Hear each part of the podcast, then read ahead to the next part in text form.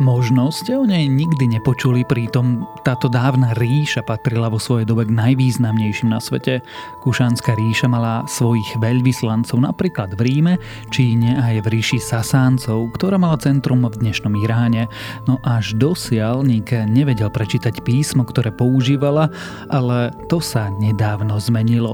Ja som Tomáš Prokopčak a počúvate Zoom, týždenný vedecký podcast denníka SME a Rádia FM.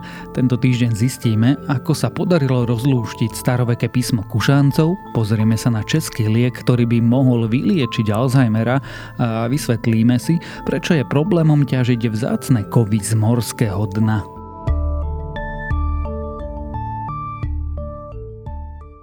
Prinášame vám najpočúvanejšie dovolenkové podcasty.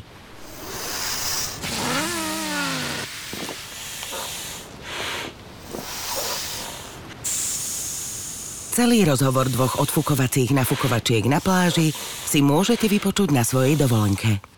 Na dovolenka.zme.sk nájdete poznávacie aj pobytové zájazdy, z ktorých si pre seba vyberiete ten najlepší. dovolenka.zme.sk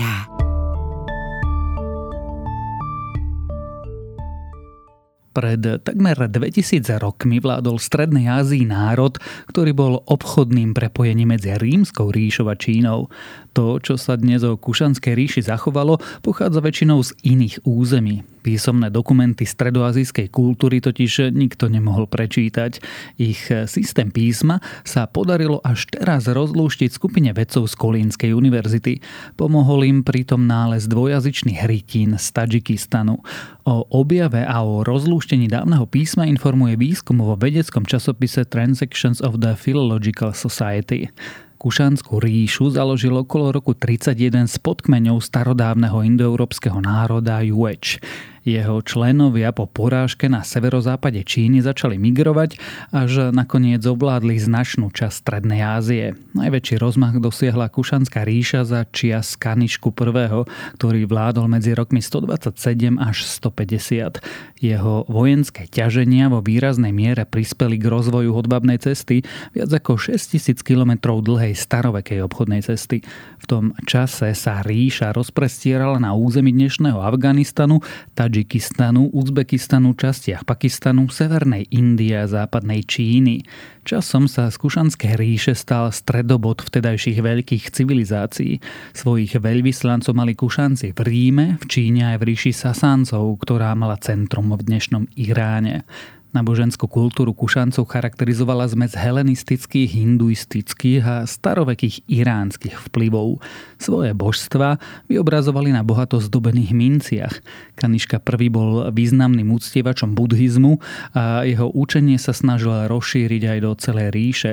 Vo 4. storočí sa Kušanská ríša po sérii prehratých bytiek rozdelila na menšie kráľovstva, čas z nich si nakoniec podmanili Sasánci. Po Kušáncoch sa zachovali mnohé zlaté ozdoby, chrámy či sochy. Na ich e, území vznikali filozofické smery umenia aj veda, no jediné čitateľné písomné záznamy pochádzali z iných jazykov, najmä z Číny. Kušánci pritom mali vlastné písmo, ktoré sa používalo aj po páde ríše zhruba do roku 700. Problémom je, že ho od objavenia v 50. rokoch minulého storočia nevedel nikto dešifrovať. Počiatky písma Kušancov siahajú ešte do čias národa Jueč, pričom prvé záznamy o ňom sú z roku 200 pred našim letopočtom. Vedci dodnes našli niekoľko desiatok nápisov, mnohé sa však nezachovali. Väčšinou totiž písali na organické materiály ako palmové listy alebo kôru brezy a organické materiály sa veľmi rýchlo rozkladajú.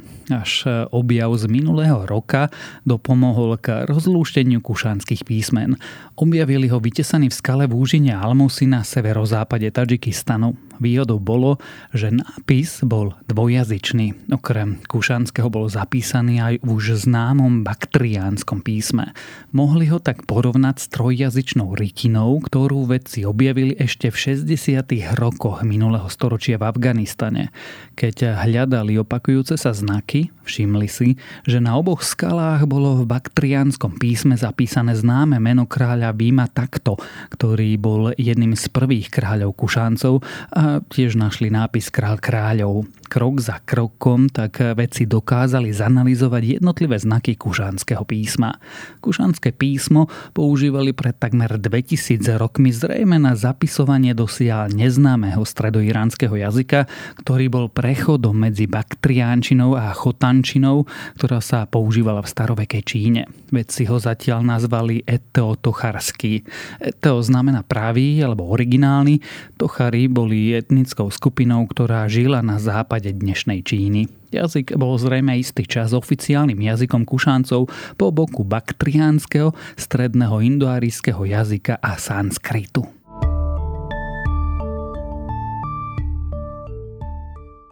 Alzheimerovú chorobu skúmajú vedci na celom svete a to dlhé roky.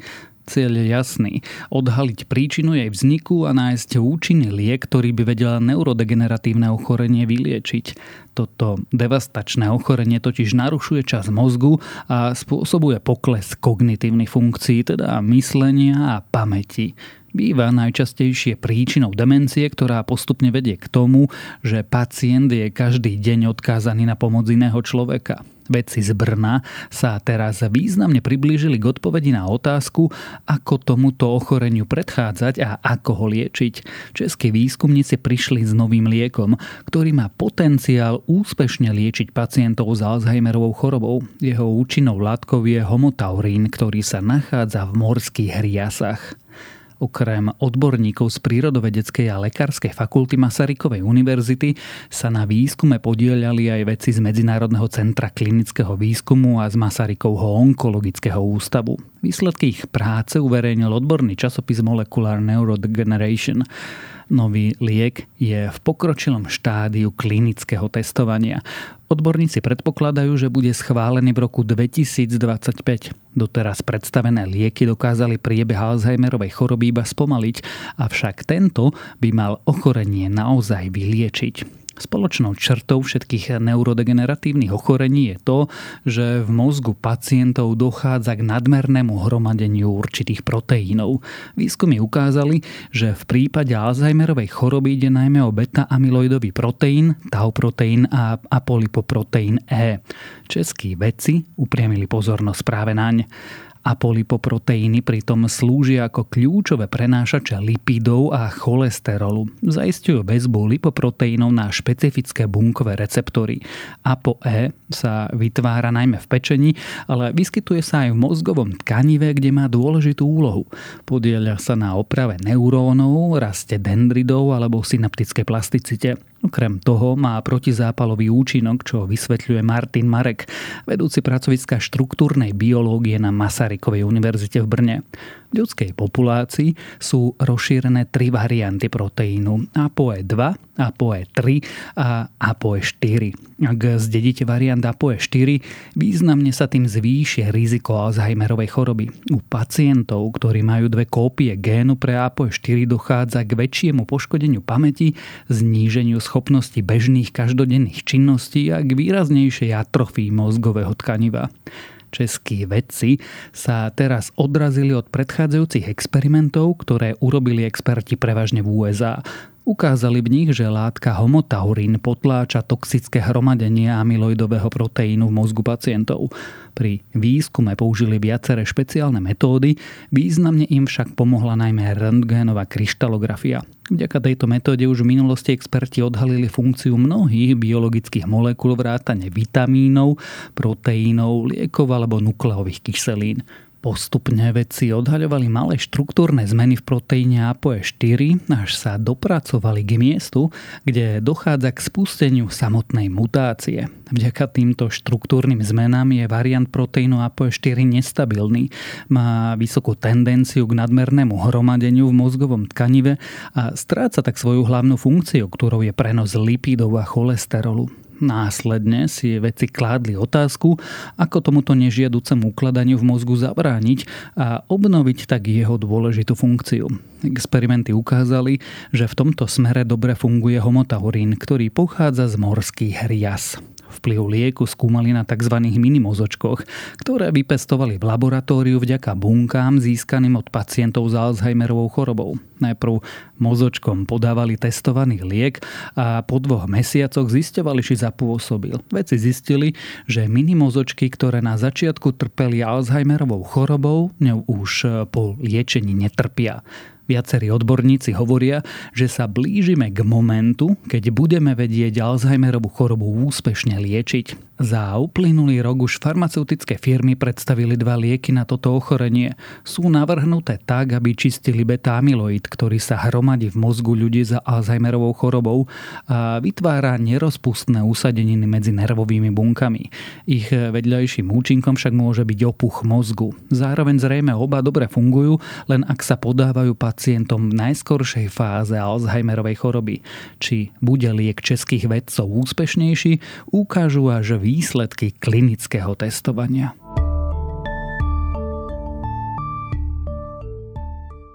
Štyri kilometre pod hladinou v oblasti medzi Havajom a Mexikom žijú tisícky živočíchov, ktoré vlastne ešte ani nepoznáme.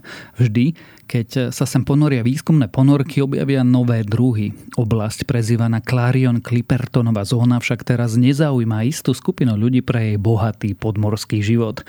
Chcú sa dostať k miliardám tón kovu, ktoré ležia na dne v tejto časti Tichého oceánu. Teraz existuje medzi ochranármi obava, že ťažba v týchto hlbokomorských končinách sa môže začať aj bez prísnych regulácií. Medzinárodný úrad pre morské dno pri OSN sa ich totiž snaží dať dokopy už roky a ani pri poslednom pokuse sa mu to nepodarilo. Ťažobný priemysel však môže využiť dieru v pravidlách a získať povolenie pre ťažbu aj bez regulácií. Môže tak zničiť život, ktorý ľudia ani nestihli spoznať, aby ho mohli začať chrániť alebo komorské oblasti sú najmenej prebádaným prostredím na celej Zemi a že 90% živočíchov, ktoré žijú v Clarion Clippertonovej zóne stále nepoznáme. Medzi nové druhy, ktoré veci pri prieskume dna v zóne objavili, patria napríklad chobotnička Kasper či dierkavce Xenophypofera. Život oboch závisí od hrudie kovov na morskom dne, chobotnička pri nich klade vajíčka a dierkavce bývajú k hrudkám celý život prichytené. Práve o tieto hrudy sa zaujímajú baníci. Polikovové či mangánové hrudy majú zvyčajne niekoľko centimetrov, veľkosťou pripomínajú zemiak. Ide o zhluk minerálov a kovov, ktoré vznikajú prirodzene vrstvením na dne oceánov a morí. Podľa zástancov ťažby by mohli uspokojiť rastúci dopyt po kovoch používaných v batériách elektrických aut, mobilov či na skladovanie obnoviteľnej energie. Clarion Clippertonovej zóne sa podľa odhadov nachádza 21 miliard tón hrúd, ktoré obsahujú mangán, nikel, meď či kobalt. Na ťažbu by firmy využívali ťažobné stroje veľkosti autobusu, ktoré by nasávali materiál z morského dna a prečerpávali ho na loď na hladine. Komerčná ťažba na morskom dne sa ešte nezačala, aj preto, že neexistujú regulácie. Ostrovný národ Nauru však prostredníctvom kanadskej spoločnosti Nauru Ocean Resources využil jedno zvláštne pravidlo úradu pre morské dno. V roku 2021 informoval úrad o svojom zámere začať ťažiť vzácne kovy. Aktivoval tak dvojročné pravidlo, podľa ktorého musí úrad do dvoch rokov zaviesť príslušné regulácie ťažby, inak žiadateľ dostane dočasné povolenie aj bez nich, píše vedecký web Nature. Termín uplynul 9. júla a predpisy o ťažbe stále neexistujú. Medzinárodný úrad pre morské dno stále zasada na Jamajke a stretnutie by sa malo skončiť až e, boh vie kedy. Pozorovatelia týchto zasadnutí však predpokladajú, že úrad nezverejní predpisy ani teraz. To zase píše magazín Science. Ťažba na dne mori môže spôsobiť nezvratné zmeny v tomto neprebádanom prostredí. Akékoľvek druhy žijúce priamo na hrúdách a v ich okolí budú pri ťažbe zabité. Ich návrat do oblasti bude priam nemožný, keďže kovové hrúdy vznikajú milióny rokov rokov pri usádzaní rozpustených minerálov. Pri ťažbe sa tiež do prostredia uvoľnia oblaky sedimentov, ktoré môžu obsahovať kovy a ohroziť aj ryby a iné zvieratá žijúce vyššie nad dnom. Navyše ťažobné stroje vydávajú hlúk a svetlo, ktoré môžu narúšať miestny biotop. Vplyv ťažby na ekosystém morského dna bude pretrvávať roky, čo dokázali vedci pokusom z roku 1978. Pri ňom odstranili 1,5 metra široký pas hrudiek. O 26 rokov neskôr bolo narušenie dna stále pozorovateľné. Poškodenie sa tiež nebude týkať len samotného miesta ťažby. To ukázal aj nedávny výskum v časopise Current Biology. V roku 2020 vykonali Japonci dvojhodinový test s malým ťažobným strojom zhruba 1900 km od pobrežia Tokia. Po roku sa na miesto vydali výskumníci a zistili, že počet rýb a iných pohyblivých organizmov bol o 43% nižší ako pred testovacou ťažbou. Počet druhov klesol aj v oblastiach 150 metrov od miesta ťažby. Hlavnými zastancami ťažby na morskom dne sú práve ťažobné spoločnosti. No viaceré veľké firmy ako Google, Volvo, Samsung či BMW, ktoré kovy používajú vo svojich produktoch, volajú aspoň po dočasnom zákaze takýchto aktivít.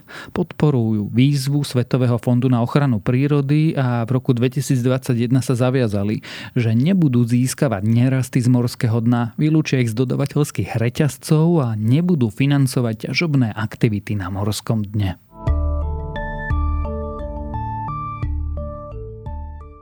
Ďalšie správy z vedy. Astronómovia zrejme narazili na zárodky systému, v ktorom môžu dve planéty obiehať hviezdu po rovnakej dráhe.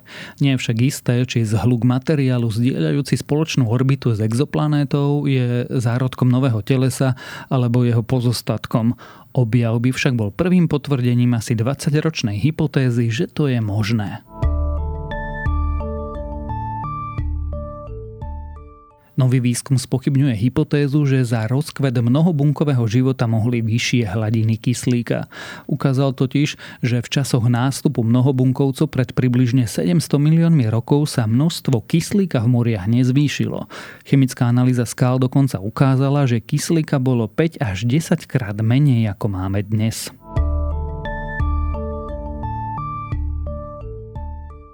Čína chce dostať ľudí na mesiac a plánuje k tomu využiť dvojicu rakiet. Zároveň tvrdí, že prvú pilotovanú posadku k našej prirodzenej družici chce vyslať do konca tohto desaťročia. USA by chceli astronautov vrátiť na mesiac do roku 2025. Chemici objavili molekulu, ktorá by mohla zvyšovať účinnosť vakcín. Vychádzali pritom z vitamínu B2 a takáto chemická látka by mohla pomáhať očkovaniu proti chrípke, osýpkam či covidu. Vedci sa inšpirovali baktériami, ktoré molekulu 5-OPRU prirodzene vytvárajú. A ak vás správy z vedy zaujali, viac podobných nájdete na weboch tech.sme.sk a primár.sme.sk.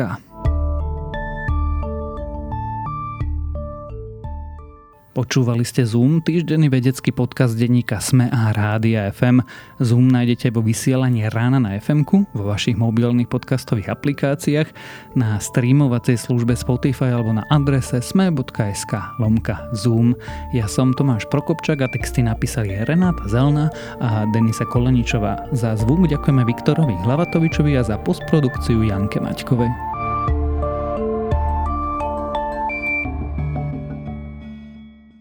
Prinášame vám najpočúvanejšie dovolenkové podcasty.